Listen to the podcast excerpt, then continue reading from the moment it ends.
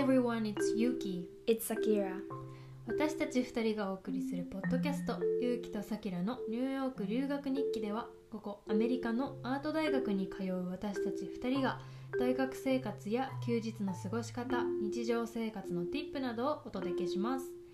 この予告編ではまず我々の自己紹介をしていきます。まずは私今喋っている方がゆうきです。